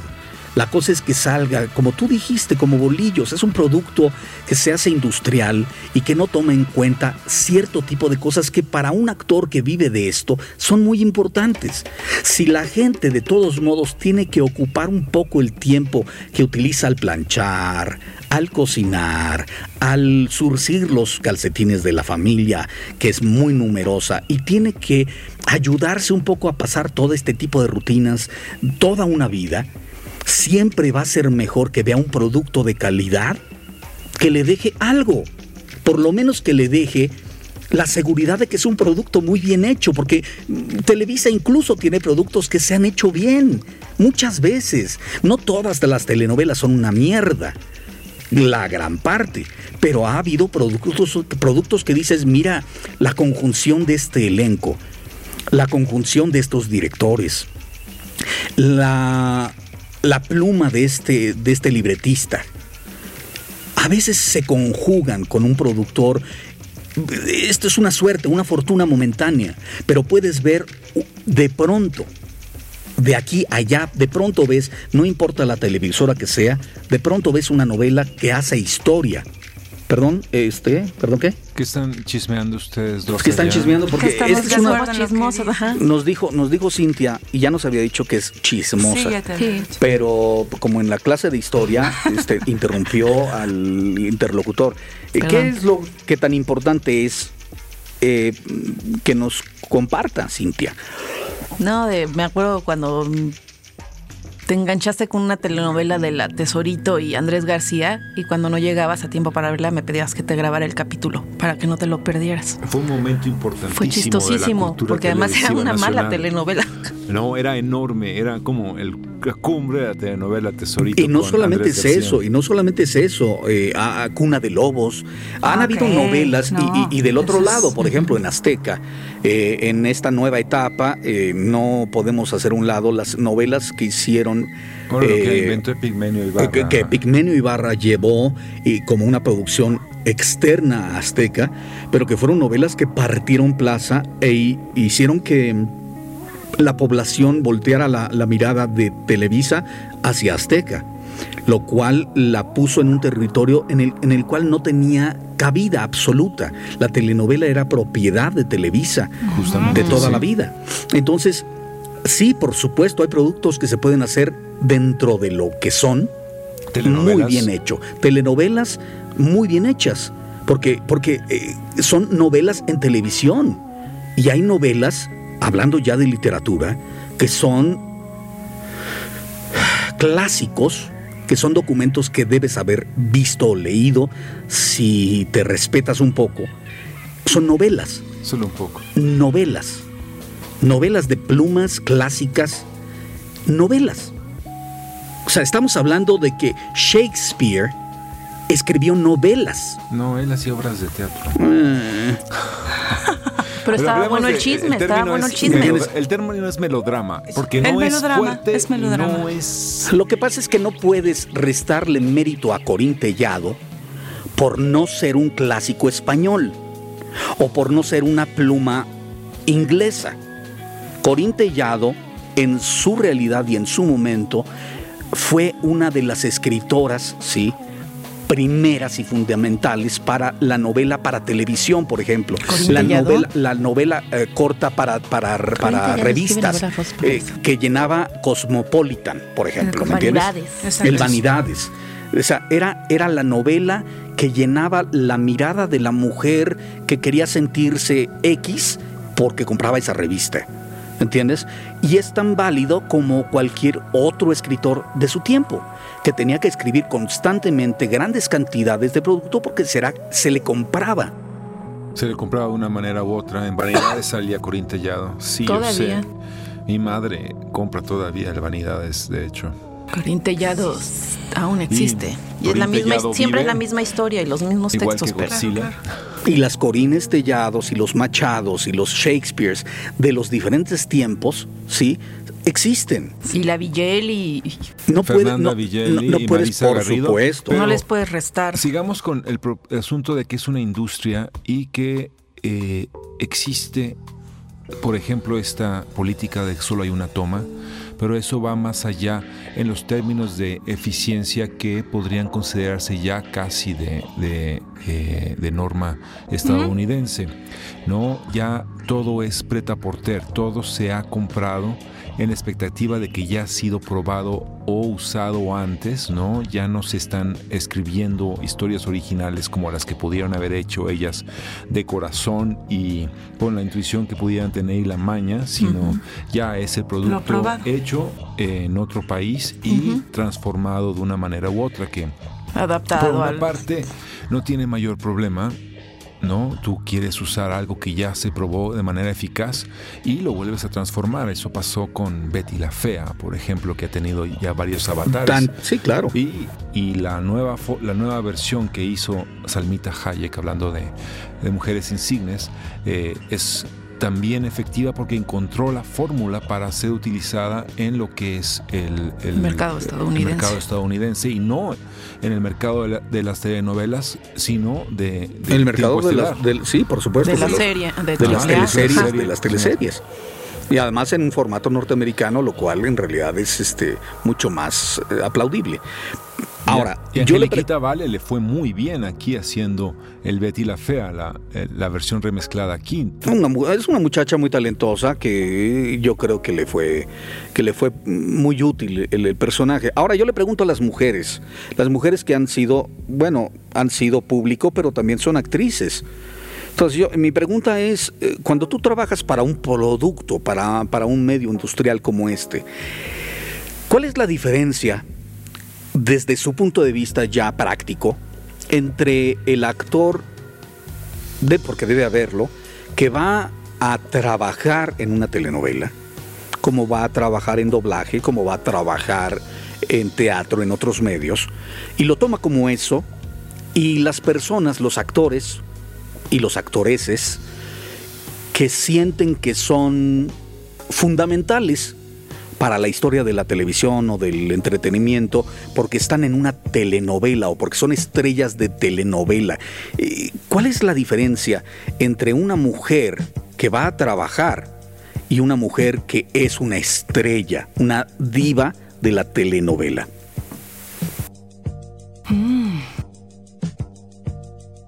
Bueno, una pequeña paréntesis ahí de ejemplo yo en esta telenovela donde trabajé, la actriz con la que estaba siempre es una estrella de telenovela, es una estrella, star. Y entonces en una escena ensayamos y me dice, uy, tú terminaste la escena. Y pues es que tu personaje va a crecer. O sea, cosas que yo ni en cuenta, por supuesto, porque tú estás trabajando de otra manera, estás viendo qué hace tu personaje, qué dijo, lo que va a decir, lo que va a pasar, qué siente, qué le mueve, ¿no? Trabajando, actuando. Y ella está pensando en su sistema de cómo es la telenovela. Entonces, si terminaste la frase en esta escena, quiere decir que tu personaje va a crecer. Y dije, pues, está bueno, está bueno, hazme la buena. Y ya, y sí, creció mi personaje. Tenía razón ella. Porque bueno, ella ve las cosas desde ese punto de vista de Star, ¿no? Que una, pues no, o sea, tú estás trabajando como actriz, desarrollando tu personaje, qué es lo que sufre, qué es lo que le pasa, qué es lo que viene, qué es lo que va, pero ella no. Entonces, bueno, esos encuentros del tercer tipo, diría yo, es extraño, difícil. Creo que lo pude librar, pues, porque no, no hubo golpes, no hubo riña, no hubo nada, aunque le estorbara yo a la hora de sentarme cerca de su vestuario, cosas así, en fin. Sí, es difícil, difícil trabajar con una estrella de telenovela. Ella lo ve muy diferente a como lo puedo ver yo u otros actores que también trabajan como actores.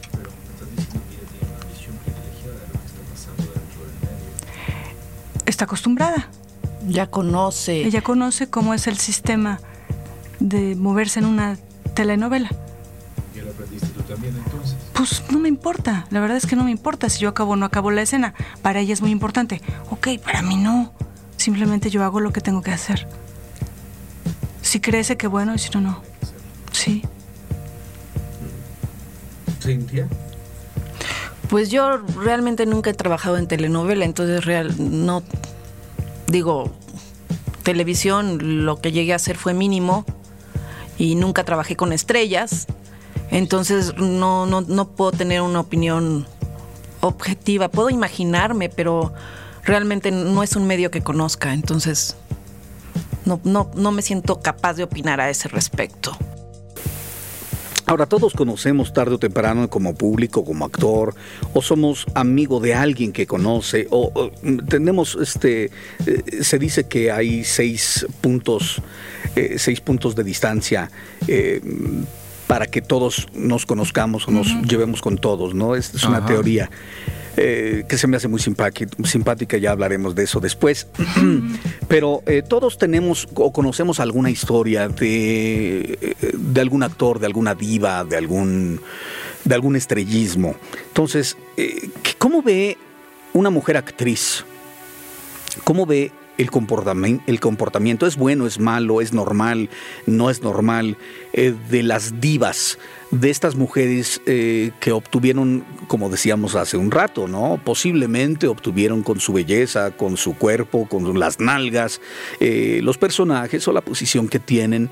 Y, y a veces son déspotas, a veces no lo son, a veces son buenas gentes. ¿Cuál es la experiencia de ustedes como actrices al tratar cerca lejos, con estrellas de algún medio del, de- del entretenimiento, porque bueno, hay estrellas a todos los niveles y en los diferentes medios.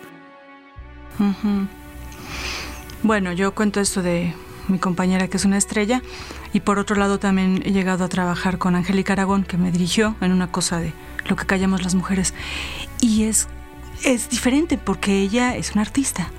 Entonces cuida cosas que un director que nada más va a chambear, pues no, no lo hace, ¿no? Y ella sí. Y terminas y te felicita. Dice que bueno que trabajaste conmigo. Entonces hay un entendimiento porque te conectas en el rollo de que estamos actuando, estamos creando algo para ¿Cómo- entretener al público. ¿no? ¿Cómo se llama esta actriz? Angélica. Angélica es, eh, para los que no lo saben, bueno, pueden meterse a Google o a Yahoo, a los este, buscadores eh, de internet y buscar Angélica Aragón. Bueno, es una mujer de toda la vida de telenovelas, ha hecho cine, pero su fuerte, lo que más hizo y lo que la lanzó al estrellato en realidad fue la telenovela. Un rostro precioso, un talento, gran talento. Eh, y hay pocas de ellas. Hay pocas. Hay pocas de ellas porque es una mujer que, bueno, yo me la he encontrado trabajando, haciendo teatro, haciendo diferentes medios. O sea, es, es, es como muchas de las grandes mujeres actrices que no le tienen miedo a los medios. Ellas pueden saltar Sí. de uno a otro y lo hacen todo con una enorme dignidad, con una enorme calidad, con una entrega, con una disciplina y sobre todo, y esto es lo que más me llama de Angélica Aragón, con una enorme sencillez, Así es. con una humildad. Y fíjate, Rick, que mientras más vas eh, subiendo en la escalera de la vida, me doy cuenta que la gente más maravillosa y más talentosa es la más humilde, mientras que los más imberbes y estúpidos tienden a ser los que más eh, valor le dan a, a lo poco que han obtenido, que te- a veces te das cuenta que es muy poco, por más que sea muy llamativo y, y sea oropel. Pero este, las estrellitas del momento, las, las divas de, de moda, a veces son tan pesadas, Rick. Yo no sé qué opines tú en el mundo del arte, de los escultores, de los pintores, que, que- cuéntanos una anécdota, mi querido Rick, porque que- te veo muy callado. Recuerda que yo fui director de una revista de variedades, sí tuve contacto con actrices, sí con eh, eh, estrellas de, de la música, además de que he tenido siempre contacto con, con eh, artistas plásticos, digamos. Hay gente que lucha, hay gente que se enfrenta, hay gente que, que no, no está haciendo nada, nada más allá de algo que, que que pudo hacer en una cierta oportunidad porque hay una coyuntura y eso lo, lo, lo valora incluso a nivel internacional, digamos. Pero eh, depende de, como tú dices, eh, depende Nos de- ¿Me puedes poner un ejemplo, por ejemplo, de la estrella más maravillosa y sencilla que hayas, que te to- que haya tocado, por ejemplo, entrevistar o tratar? Bueno, estuve cinco minutos con David Bowie. Y es un encanto de persona, pero hay que. Se ve que por una parte él puede ser cortés y cordial y saludar, pero por otra parte hay un- todo un entourage en el cual están llamando a Trujón. Perdón, Un un, pequeño corte. David Bowie, mi querido Rick. Yo recuerdo a David Bowie. Bueno, es, es un ícono, por supuesto, de la música.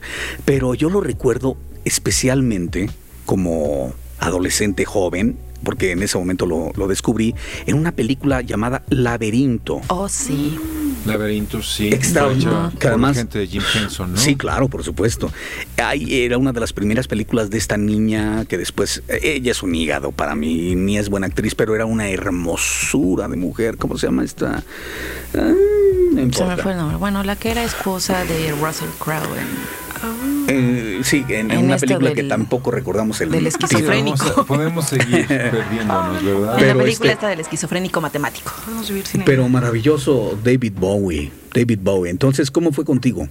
¿Cómo fue? Pues fue cortés, fue agradable, ¿eh? fueron cinco minutos y hay un entourage a su alrededor Claro. que lo permite ser. Séquito. Eh, eh, eh, séquito es la palabra en español de entourage. Ah, Pero afortunadamente tenemos gente que nos entiende en ambos idiomas. sin que nos tenga-. Y bueno, eh, yo tuve la oportunidad de conocerlo gracias a que mi amigo David eh, Ramírez, eh, que había sido manager de la banda Los Amantes de Lola, se había convertido en label manager de, de BMG México. Entonces tuvo el acercamiento. eh, Cintia, ¿cómo se dice label manager en español? Digo. Gracias. Traducción. Oh, estás no conozco el. Término en español. Ah, bueno, entonces. el gerente de marca, de hecho. ¿eh? Exacto, sí, ya lo mira. encontramos. Yo no sé Y, si era eh, literal. eh, se burlen Tú de mí. ves en David Bowie, además cuando lo ves eh, en, en el show, puede haber demasiadas formas de, de- de ver a la persona cuando está en escena y lo que proyecta y lo que no proyecta. David Bowie es alguien que luchó desde, eh, desde abajo para convertirse en esta figura eh, glamorosa y emblemática que es, que es hoy de una manera u otra. ¿No? Podríamos preguntarle o dejarle de preguntar qué se siente ser David Bowie porque está el glam a su alrededor. Es como, como Mick Jagger, que era un chavito eh, inglés que con sus cuates se puso a tocar blues estadounidense, se convirtieron en esta banda y existe casi, yo no diría desdén, sino cansancio cuando tienen que presentarse como los Stones, ¿no? Tal vez si se les quitaran eso de que son los Stones, se sintieran, eh, digamos que desarropados, porque es parte de un glacé como el que tienen las donas de Krispy Kreme. Pero hay como un ya sé que lo somos, ¿no? O también somos personas o, o se han echado a perder de tal manera que dice, eh, tú, la del vestido verde, ven, ¿no? Soy- son pero David Bowie es alguien que luchó desde abajo, que se peleó, que por eso tiene uno de sus ojos de un color y de otro, fue por una bronca callejera completamente y se ha transformado y convertido en esto, ¿no? Como una mariposa que, que sale de- del capullo.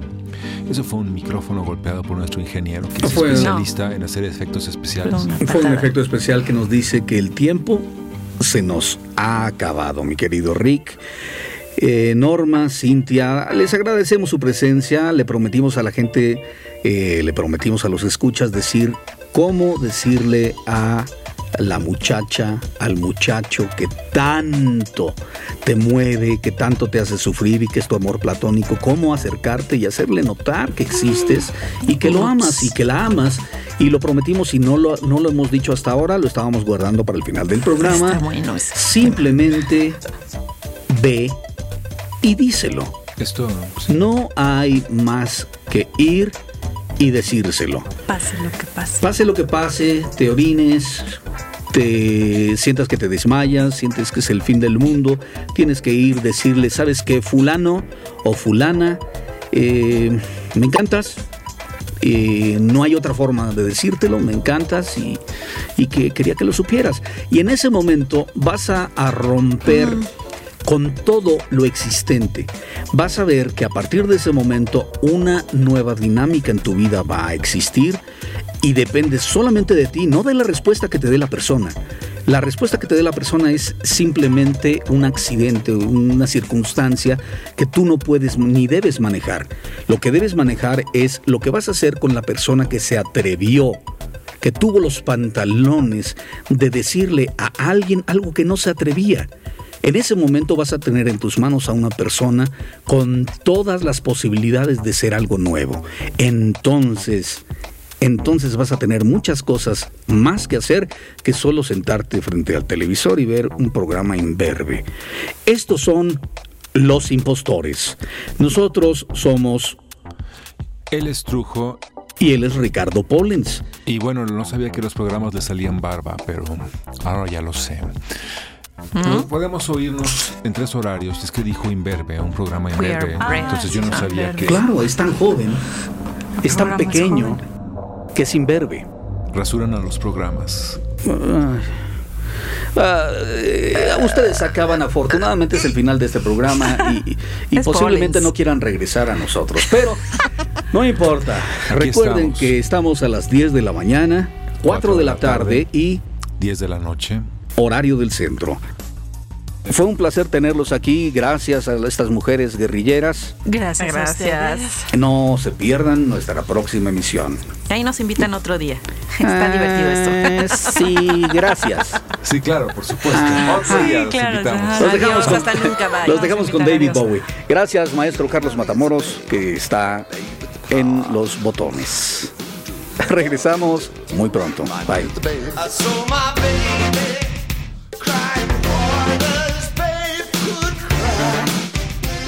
I do?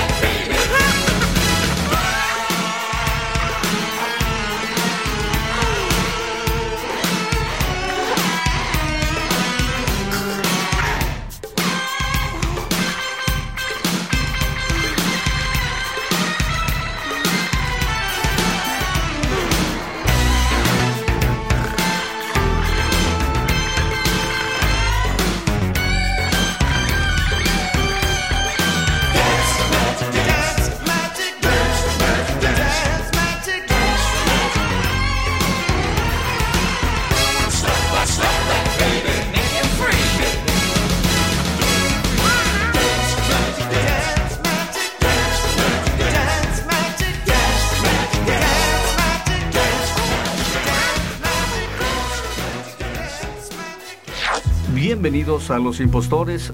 Somos Ricardo Pollens. Para, papá. Y Trujo. ¿Cómo se llama este muchacho? Se puede llamar la tortuga. Esa es nuestra propuesta el día de hoy. 9 de la mañana, 4 de la tarde y 10 de la noche, tiempo del centro. Esto, es Los Impostores.